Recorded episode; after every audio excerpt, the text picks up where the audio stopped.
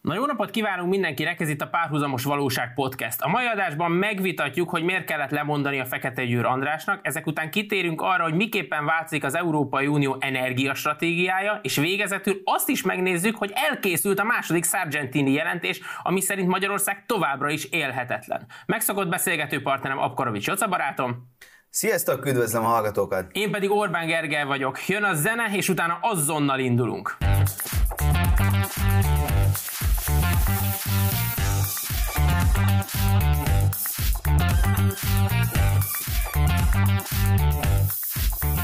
Thank Nos, mielőtt rátérünk az elmúlt hét legfontosabb híreire, vagy legalábbis szerintünk legfontosabb híreire, két dolgot feltétlenül meg kell említeni. Egy, hogy iratkozzatok fel a Kontra YouTube csatornájára, lájkoljátok a Geri Hoca Facebook oldalt, ha még nem tettétek, és ugye TikTokon is ott vagyunk, a végén is el fogjuk mondani, de ez fontos. És a második, hogy ugye túl vagyunk az első közönség találkozónkon, ez múlt szombaton Veszprémben uh, volt, ahova többen eljöttetek, ezt nagyon szépen köszönjük, öröm volt veletek találkozni, Azonban egy dolgot meg kell említsek, Hegedűs Lászlót Szegedről. László ugyanis volt olyan kedves, hogy motorral jött Szegedről Veszprémbe, és akkor Balaton is aludtak, hogyha jók az információim. Mi viszont, amikor ő megérkezett, már nem voltunk Veszprémben, mert az olyan este fél hét-hét magasságában volt. Ezúton is elnézésedet kérjük, Laci, és legközelebb ígérem, hogy találkozunk, és akkor közös képek tömkelegét készítjük, de nagyon megtisztelő, hogy Szegedről eljöttél értünk. Ennyit akkor itt a hivatalos részéről. Ö, Fegyőrbandi csúfos bukása, ezt írtam első címnek. Ez valóban az. Mi történt? Mi történt itt az elmúlt napokban? Hát, ha megengeded, akkor én, én Puzsér Robert szavaival indítanám ezt, mert azt gondolom, hogy ennél nem nagyon lehetett ezt jobban összefoglalni. Alig ha akad olyan politikus, aki Fekete Győr Andrásnál hívebben reprezentálná a hazai ellenzék intellektuális kilátástalanságát, megrekedt, fóbiás gondolkodását, kényszeres, tetszésvezérelt kommunikációját és kudarcos vergődésének teljes következménytelenségét. Na most azok után, hogy ezt hiba nélkül föl is tudtam olvasni, hát ez nekem nagyon tetszett, és talán... De várj, a végében rögtön bele is kötték. Következménytelensége azt mondja. Hát lett következménye. Hát először elveszítette a pártelnöki pozíciót, később most elveszítette a frakciói vezetői pozíciót.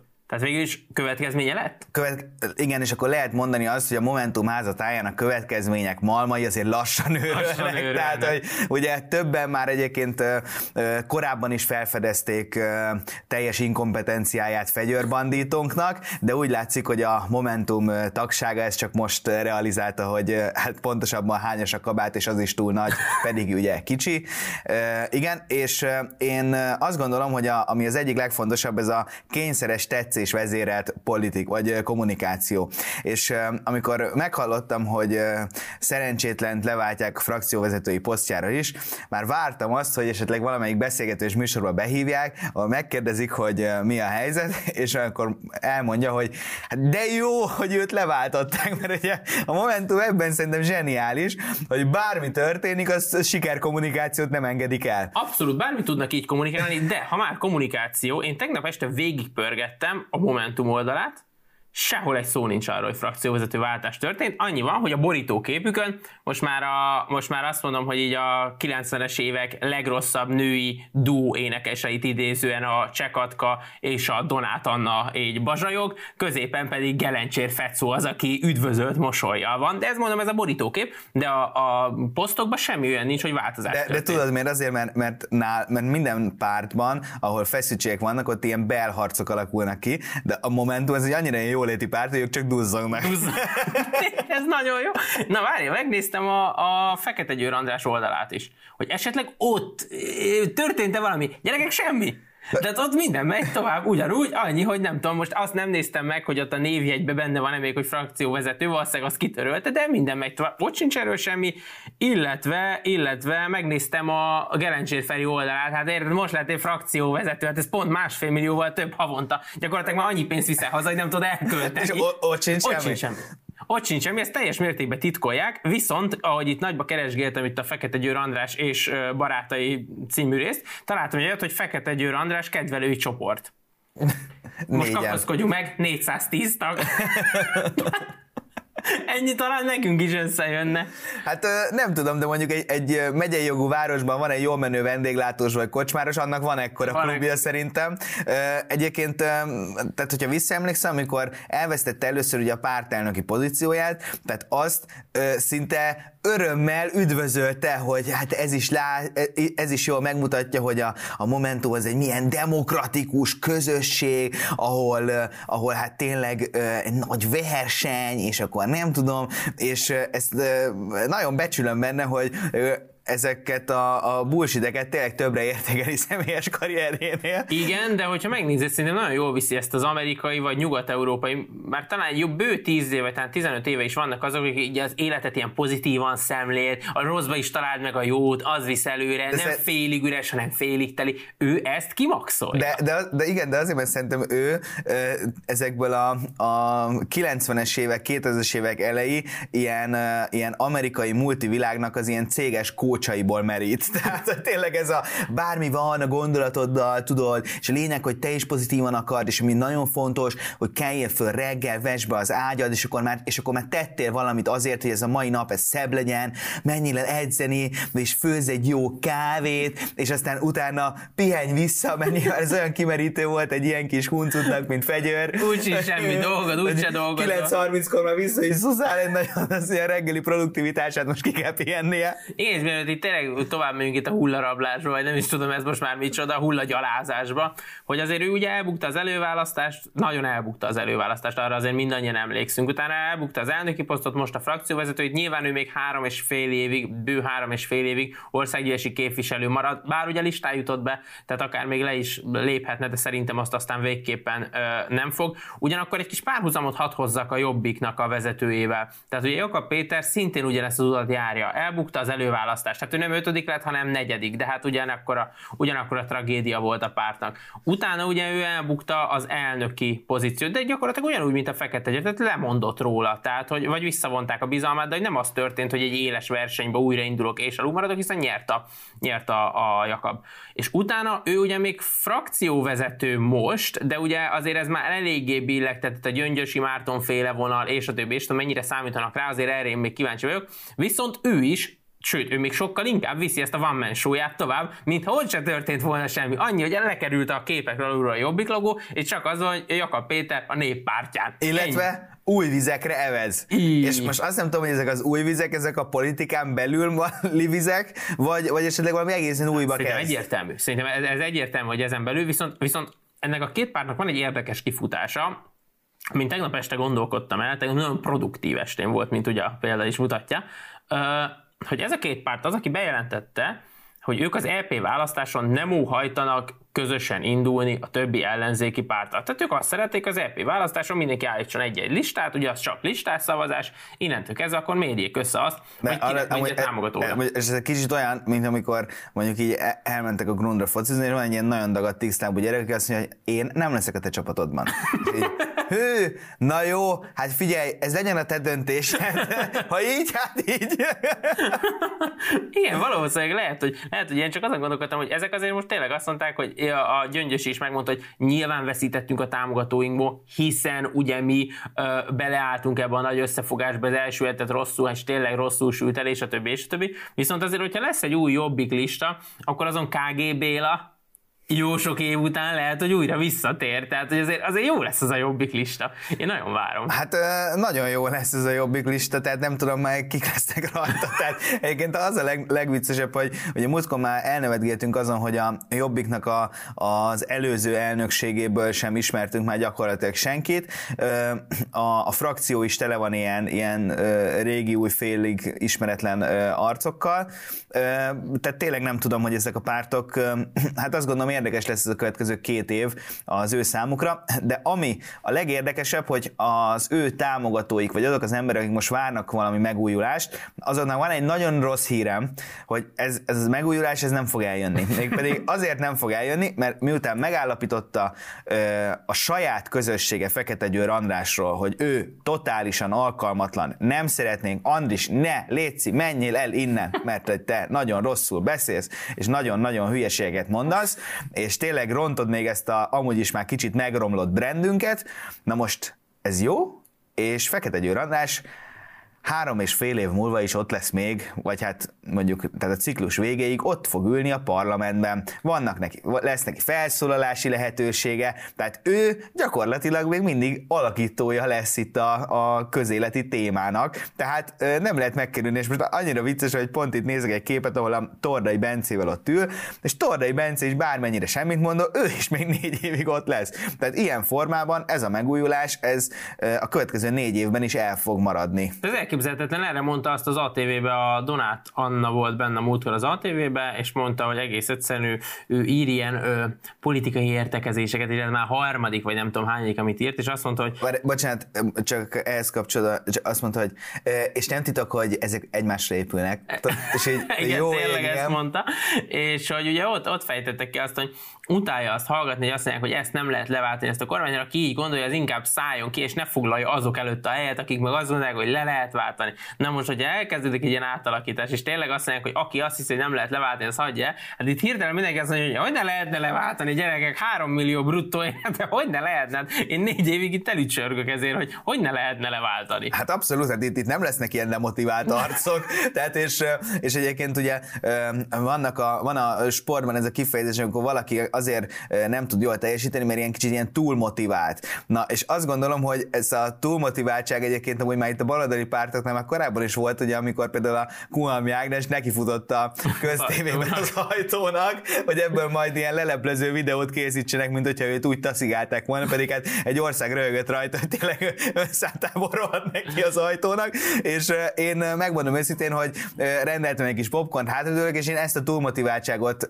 várom a következő napi rendelőtti felszólásoktól és azonnali kérdések óráitól, meg nem tudom, tehát szerintem érdekes lesz, ahol azt gondolnánk, hogy ez a mai baloldal már tényleg nagyon lent van, na most ők még ennél is jobban tudnak lemenni kutyába, én bízom bennük, támogatom őket, bíztatom őket egyébként, és mint katasztrófa turista szeretném ezt végignézni. És hát hallják Gerencsér Feri, tehát innentől kezdve frakcióvezetőként te kérdezhetsz az Orbán Viktortól, és a többi, és a többi, és hát hajrá nagy fiú, tehát itt kell most megmutatni. És hát tényleg egyébként amúgy ez, ez hogy lehet kérdezni az Orbán Viktort, ez egy ö, ö, olyan jó pofa dolog, mert ugye a, az ellenzéki sajtó állandóan ö, azt magyarázza, hogy hát hogy nem, nem lehet kérdezni, de, de ha ők egyszer kérdezhetnének, akkor nem tudom. És ugye már többször volt ilyen, hogy ugye rendszerint nem tudom, egy évben egyszer-kétszer Orbán Viktor megjelenik ezeken a ö, ö, kormányinfókon, amikor aztán tényleg ott, ott ülhet a Telex legélesebb elméje, és föltetni a nagy kérdést, és akkor jön egy ilyen, egy ilyen nagy semmit mondás, tehát hogy itt tényleg nem tudnak mit csinálni, és azt gondolom, hogy valahol ugyanezt látjuk a, a baloldali pártoknak a vezetőitől is, amikor így próbálnak a parlamentben egy ilyen éles szóváltásba keveredni, és ebből egy nagy, nagy zakó következik. Nagy csak. vicc, egy, egy nagy, nagy vicc, egy nagy vicc. Uh, ilyen ajtós nekifutás az én életemben is volt egyébként, mert uh, még a kampónába öcsémmel versenyeztünk, hogy ki ér előbb a, a rámpától a, ugye a fotocellás ajtókig.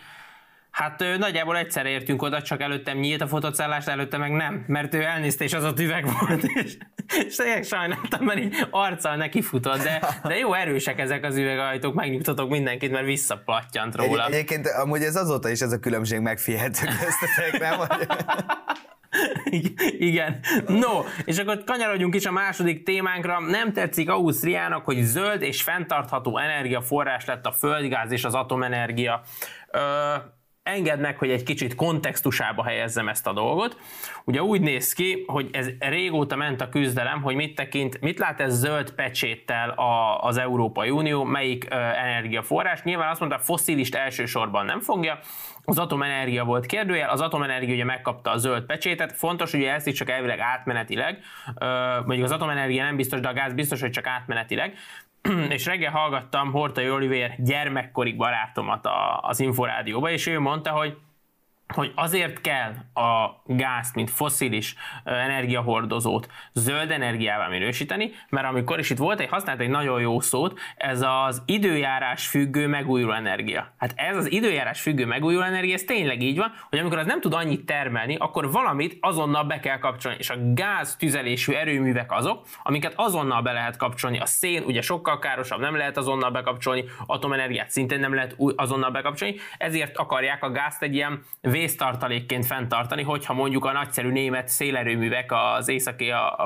az ország északi részén nem termelnének esetleg annyit, mert éppen megint leálltak volna, hogy azon már többször viccelődtünk, akkor ugye legyen.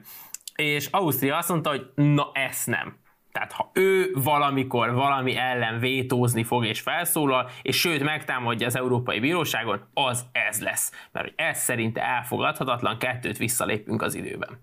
Uh, igen, és ugye ezek mindig, mindig az a legviccesebb, hogy ilyen, ilyen elvi meg morális síkon uh, foglalnak ilyenkor állást, de hogyha így uh, egy nem tudom, ilyen energiaszakértő most a mélyére ásna, akkor uh, valószínűleg, hogy Ausztria egy olyan ország, aki egyébként így megvan ener- energiaügyileg. Bár, bár e, e, itt rögtön engedj meg egy, egy hozzáfűzést, ugyanis uh, talán egy bő másfél éve volt az történet, hogy Ausztria is azt csinálja, hogyha nála is ezek a nagy, amit ugye Győrtől látsz szélerőművek, tehát gyakorlatilag Győr már Ausztria, ott is annyi van, hát ahogy átlépsz a határon, az meg már egy más, tényleg az egy más ügy. Igen, bocsánat, itt szeretném megegyezni, hogy Magyarország első szélerőműve az Vépen került felállításra, és ez azért nagyon fontos, mert nekem van egy barátom, aki vépi, uh-huh. és ezen nagyon sokat viccelődtünk, hogy Vép az ugye nem egy világváros, és tehát gyakorlatilag Vépen ezt úgy kell elképzelni, hogy hát ez egy ilyen kis nevezetesség. Tehát az, hogy kimegyünk ra- randizni a szélerőműhöz, az első csókot csattant el a Vépi szélerőműnél. Köré szerveződik a közösségi élet. Hát kiürült a faluház. Csak, gyakorlatilag igen. Tehát ott, ott lép fel a tánccsoport. Ott tartják a búcsút, Tehát, oké, okay, kis színes, befejeztem, köszi. Március 15-én ezt, koszorúzzák. Oh, köszönjük szélerőm. Igen, nemzeti trikolorban vannak a lapátok, és minden. Igen, mindenkinek szélerőmű a jele az óvodában. Ez tehát, Igen. Na és Hol tartottunk? Mert... Bocsánat, de ez ja, mindenképp... Ausztria. Bár még a Vépre, vagy Vép egy akkora világváros, úgy képzeld el, hogy ott az a barátom a 2004-es ilyen falunapon, vagy városnapon elénekelte a színpadon Shakirától a Hips Don't Light, amit egyébként akkor sem tudott jól elénekelni. Alá komolyan, ilyenek vannak, ez a Vép, ez egy csoda hely. De ez a mi helyünk. Ez, fia, olyan, mint, ez egy igaz ilyen lipsi hely, látod? Tehát van szélerőmű, van ilyen gyakorlatilag ilyen alkotótáborba illő ilyen nem sikerült produkciók, tehát jó, oké, okay. Innen is puszillak titeket, bocs.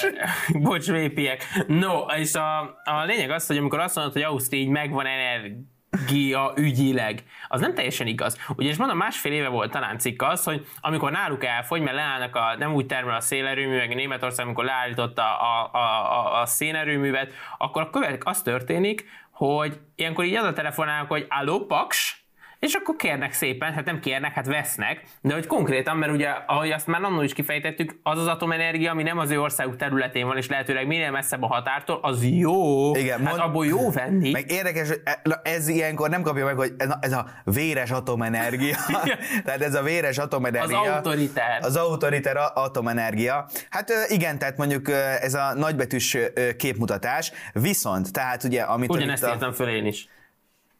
Lehet, hogy megvan osztva a képernyő? Na, szóval, hogy viszont ami szerintem a legérdekesebb, hogy ugye itt a, a, az Oroszország megtámadta Ukrajnát történet óta az egyik legfontosabb ilyen kulcsszava lett a, a közéleti vagy a közbeszédnek, az, a, az az energiafüggőség és az energiafüggetlenség uh-huh.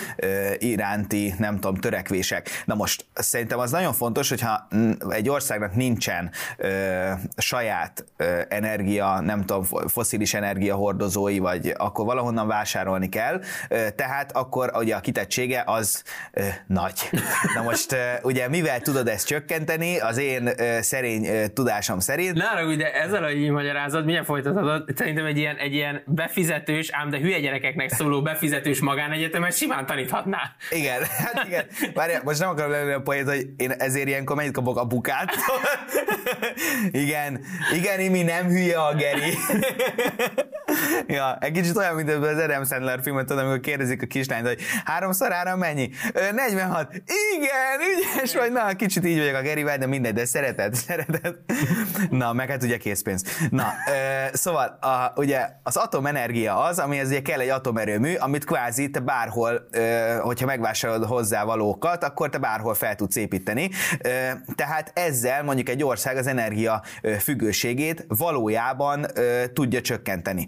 Na most van ez az atomenergia, ami képes arra, hogy stabilan biztosítsa az ipar, illetve a háztartások számára az energiát, és vannak a megújulók, amit ugye Oliver barátunk is mondta, hogy ugye időjárás függők. Na most ugye az időjárás, az pedig mi felénk elég változó, tehát lehet mondani, hogy, hogy köpködhetünk itt sok mindenre, de az, a, az atomenergia, azt gondolom, hogy ha a tényleg cél az, hogy függetlenek legyünk, mondjuk például az orosz nyersanyagtól, akkor az atomenergia szerintem megkerülhetetlen. És ugye az atomenergia az aztán teljesen karbonmentes, tehát ott, annak, ott nincsen, nincsenek ilyen károsanyag kibocsátás, meg nem tudom micsoda. Ott ugye amit szoktak, hogy, hogy egyrészt a, a fűtőszálakat kell igen. tudni elhelyezni valahova. Fűtőpaneleket, szerintem elemeket, igen, meg az ugye veszélyes. Tehát hogyha az nem kérdés, hogy láttuk Fukushima-nál is akármit, tehát hogy alapvetően ezek ezért, ez egy, ez egy elég komoly üzem. Na. Most nem akarom elviselni, hát az, az életben mi nem veszélyes, mi nem, ami jó. ami, meg ami jó az ugye, hogy tegnap fogalmaz fogalmaztál, az mindig drága. Az mindig drága, igen. Ja, tehát ugye egyébként igen, tehát én azt gondolom, hogy ez Ausztriának ezt a fajta vétóját, vagy vétó kísérletét, vagy egyet nem értését végképpen nem értem. Tehát most ha azt nézed, hogy nyilván gáz elsősorban Oroszország föl tud jönni, ha az LNG terminálokkal nem számolunk, de, de például a atomreaktort azt tud építeni Franciaország, tud építeni a Siemens Németországból, tehát tudnak szerintem, az, sőt az amerikaiak biztos tudnak építeni, tehát hogy ott nincs teljes orosz kitettség, tehát hogy igazándiból még emiatt sem mondhatná azt, hogy ezzel is a putyini diktatúrát hát, szerint, én, én, én valahogy azt látom e mögé, hogy ugye az a baj, hogy valójában nincsenek megfogalmazva közös célok, tehát olyan, illetve megfogalmazva a szavak szintjén megfogalmaznak közös célokat, de ezzel aztán a tagállam tagállamok nem azonosulnak, és valójában a, a politika mozgató rugója az, az mindig a, a nemzeti érdekeken ö, alap, alapulnak, és én, én, én azért gondolom azt, hogy most gondolj bele, a, azt mondhat, hogy jó, igen, a közös célunk a függetlenedés Oroszországtól. Az atomenergia az tényleg az egyetlen olyan, ami valójában megoldást nyújt. Akkor mi lenne erre mondjuk a megfelelő dolog? Hát akkor kezdjünk el atomerőműveket építeni. igen, és ahogy felsoroltad, akkor Franciaországnak mondjuk tud építeni atomer, atomerőműveket, és már el tudom képzelni, ahogy mondjuk Németország ezt a cikket megíratta esetleg Ausztriában, hogy srácok, írjátok meg, mert mi nem szeretnénk, hogy most mondjuk 30 országba építsen a francia atomlobbi erőműveket, mert az lehet, hogy mondjuk például a mi gazdasági vezető szerepünket esetleg megkérdőjelezni mondjuk egy tíz éven belül az Unióban. Hát de ez történik. Tehát pont ez történik, hogy a németek lekapcsolják az atomerőműveket, míg a franciák újakat építenek. Tehát itt, itt van egy hatalmas különbség, és jelenleg én azt gondolom így laikusként, hogy a, a franciák tettek a jó lóra, tehát, hogy az lesz a befutó. Most nyilván, hogyha kitálnak, lesz valami olyan áttörés két-három éven belül, hogy lehet is ha nem, raktározni meg, mit Ha nem én. bombázzák le a francia atomerőműveket, akkor ők tettek a Akkor ők, és onnantól kezdve azért a Németországnak, ha más nem is, mert nyilván Európa vezetője ő marad, katonai hatalma ő marad, gazdasági hatalma ő marad, oké, okay, de attól függetlenül itt az energiahatalomnál lesz egy megingás. Tehát amikor a franciák a tervek szerint öt vagy hány darab új atomerőművet építenek az országba, plusz akarnak ilyen, ilyen tengeri atomerőművet, meg mit tudom én, ami gyakorlatilag gyakorlatilag így helyváltoztat meg, mi a, és a többi, akkor, akkor egész egyszerűen rá kell arra jönni, hogy Németország végetelenül le fog maradni ebbe a versenybe. És ott fog állni, hogy gyerekek, hát mi nagyon zöldek vagyunk, meg nagyon jó, meg egyébként állandóan a zöld párti politikusok hát, kritizálnak Illetve minden. ugye az a poén, hogy közben belekerülnek egy olyan ö, csavarba, hogy közben nem is lesznek nagyon zöldek, mert ugye ők kezdik most újra beindítani például a szénerőműveket, tehát beindulnak egy olyan, olyan energiaellátási problémába, hogy se nem zöldek nem lesznek, se nem profitálni nem fognak. Mert ezt mi félreértjük, mert egyébként ők zöldek, csak vannak azok a helyzetek, amikor, ami, kell amikor így ráhúzod a zsákot így a fejére, és azt mondod, hogy most ne nézzen ide senki, most ezeket gyorsan visszakapcsoljuk, telepöfögjük Európát, majd levesszük a zsákot, hát ugyanolyan, hát gyerekem, mi? Hát, hát ugyanolyan, kicsit, kicsit köhögünk, hogyha elmegyünk megnézni az fekete, de hát ugye, hát kinek nincsenek gondjai. Hát tehát, ez olyan, hogy... mint egy étteremben, hát nem kell feltétlenül a konyhát látni, hát azt a, a betérő vendégre nem kell látni, hogy ott mi megy, meg az hogy néz ki. Hát üljön le a vásárlótérbe, ott könnyen, kellemes bor, egy pesgő,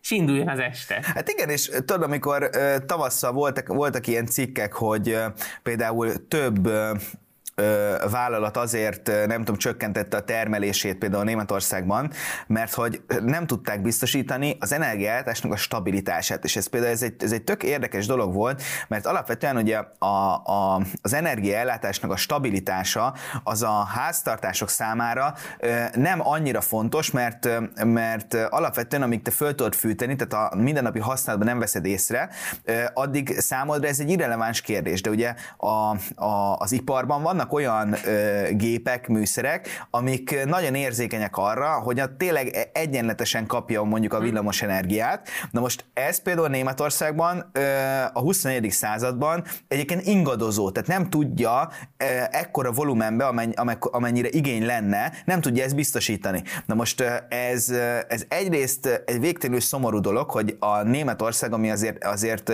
a világ high-tech iparában sokáig élen járt, ilyen pitiáner problémába került. A másik pedig, hogy ez magával hordozza azt, hogy amikor mondjuk Franciaország megépíti a 826.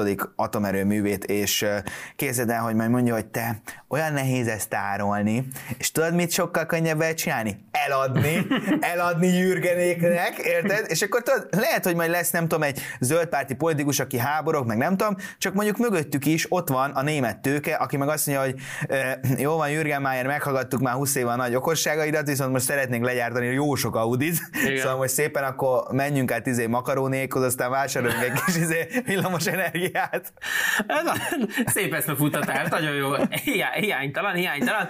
És ugorhatunk is a harmadikra. Elkészült ugye a második Sargentini jelentés, ezt már ugye nem uh, Madame Sargentini jegyzi, hanem Gwendolyn Delbos Corfield Európai Parlamentnek ő volt a delegáció vezetője, aki ide látogatott, francia zöldpárti politikus. Ő sok Bocs, de én, mondott. Én, bocs, de én úgy hívom, hogy Gwendoline. Gwendoline. Oké, okay. de ez francia. Egymás között, egymás között, én egymás között, jó. De csak cukkolom vele. jó, bocs, hogy ti ilyen jóba vagytok, jó. Szerintem még rosszabb a magyar helyzet, meg ugye ezt nyilván kis delegáció is egyértelműen így gondolta, bár azok között, mintha lett volna jobb oldali, emlékeim szerintem az is egy francia férfi volt, vagy ő egy francia férfi volt, aki még a Varga Judittal találkozott is, és ott ment a sundám bundám, hogy miért is nem vagyunk mi annyira kirekesztők, meg minden. Na de nem is ez a lényeg, hanem a delegáció vezető szerint súlyosak az SFL problémái, tehát az egészen Elképesztő. Európa gyakorlatilag áll. Tehát, hogy az, hogy mi történik Ukrajnában, vagy hogy energiaválság van, vagy hogy élelmiszer, senkit nem érdekel, mert az SFE tehát egész egyszerűen német politikusok figyelj, az asztalt ütik. Azért, mert, mert figyelj, én azt gondolom, hogy van egy-két komoly műhely a világon, de azért az a műhely, ami nekünk egy nagy Ervint adott, hát gyerekek, tehát, hogy bocsánat, csak kiszaladt meg. Hát tényleg, hát, hát, szabad veszni, hagyni egy ilyen műhelyt, hát nyilván mindenki érzi, hogy ugye nagy kár lenne. Nagy Ervin. Igen, a Kesma végtelen hatalma volt még, illetve a migránsok és a menedékkérők jogai, amik, amik szinte mindegyik egyesével is különösen érdekes, és javaslom, hogy mindenki otthon családi körbe gondolja ezt át, és ö, értékelje a saját helyzetét, és kicsit szídja meg magát, hogy hogy viselkedhet ő is ennek a rendszernek részeként ilyen kirekesztő módon, hogy így elítéljék Európába. Ugye a végkövetkeztetés az volt, hogy élhetetlen az ország továbbra is. Én, én régóta mondom, Mordor. Gy- gyakorlatilag Mordor, tehát hogy hogy, hogy állítólag Frodo a gyűrűt igazából nem dobta be, hanem elhozta ide. El, tehát ott van a Blahán. Ott van, ott van a Blahán.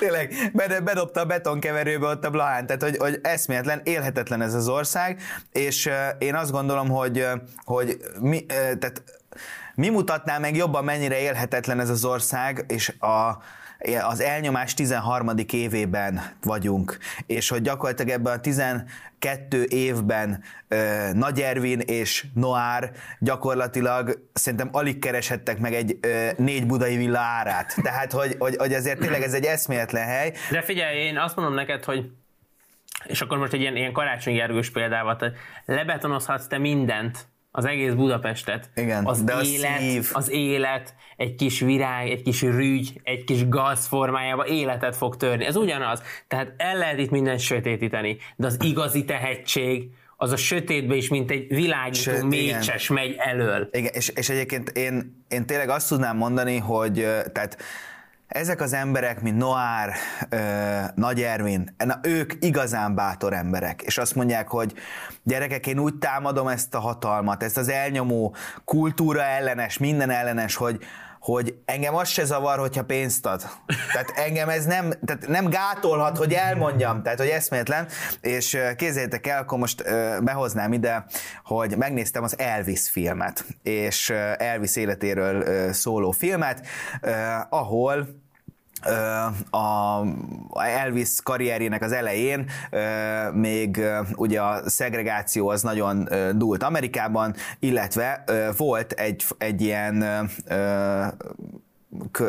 közerkölcsi rendészet, vagy nem tudom, volt erre egy másik kifejezés, tehát hogyha te erkölcstelenül viselkedsz, akkor ennek megvoltak a, a jogi következményei, és az volt a lényeg, hogy Elvis az művészetében és előadás módjában ötvözte a afroamerikai mozgáskultúrát ezzel a fehérek által játszott country zenével, és amikor elkezdett táncolni a színpadon ezzel a sajátos mozgásával, akkor tényleg gyakorlatilag megőrült megőrültek az emberek, elárasztották a színpadot, tényleg a nők tömegei dobálták föl a bugyiukat úgy, hogy ezt a, a törvény büntette, meg nem tudom.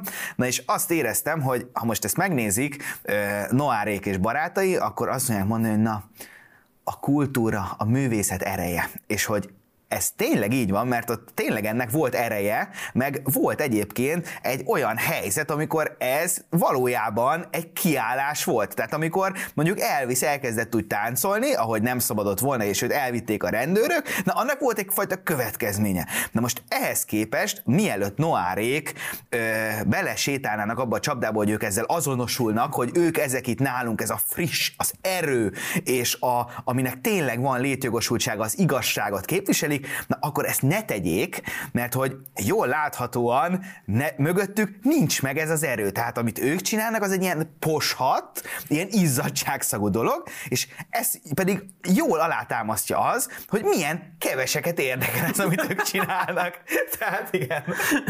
ez, ez a filmes hasonlatokkal együtt, ez, ez egészen kerek volt, ahol viszont biztos, hogy nincs ilyen közerkölcs rendészet, vagy hívjuk akár, hogy nem tudom, hogy mi lehetett, az ugye, az ugye új új-Zéland, nem tudom, olvasod azt a hírt, hogy Új-Zélandon most tervezik megváltoztatni azt a törvényt, hogy bárhol lehet kakkantani, ha nem látja senki. Hát ez gyakorlatilag bárhol érvényes. érvényes, de ott szabad is.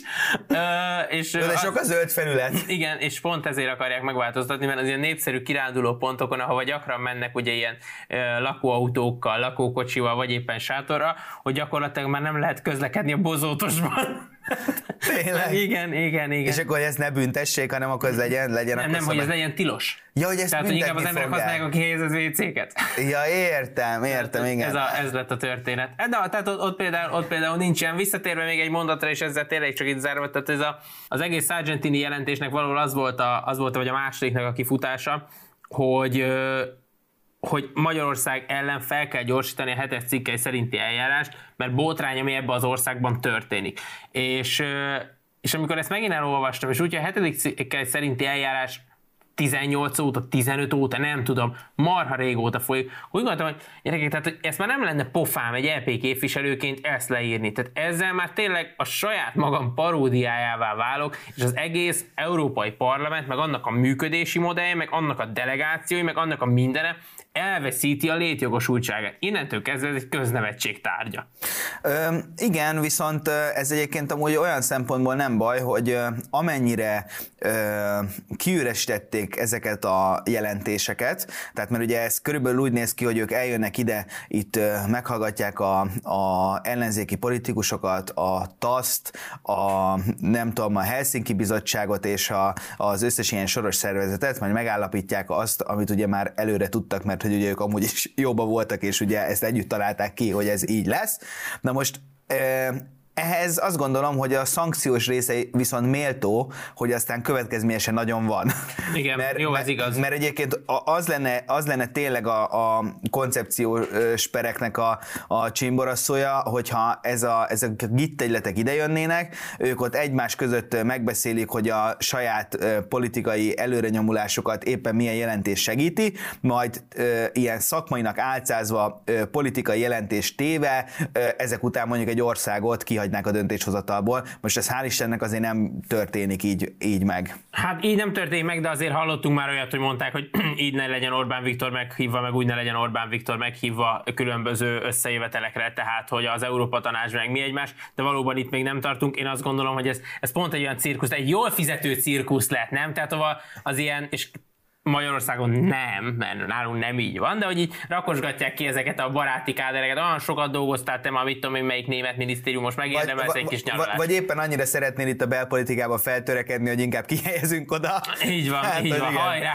ott mutasd tehát, öt hosszú Tehát gyakorlatilag a, a, a magyar jobboldali képviselőkön kívül kimondható, hogy összesöpörte a szemetet a szél. Így van, így van, de a, a, rajtuk kívül nagyon igen. fontos megjegyezni. Mert ők zsenik, egyébként ők hozzák a színvonalát az, az egész intézmény igen. Köszönjük szépen, hogy ma is velünk tartottatok. Ha tetszett az adás, akkor, hogy ezt a műsor elején elmondtam, kövessétek a Kontra YouTube csatornáját, lájkoljátok a Geri a Facebook oldalt, és már a TikTokon is megtaláltok. Találkozunk egy hét múlva, addig is vigyázzatok magatokra, sziasztok! Sziasztok!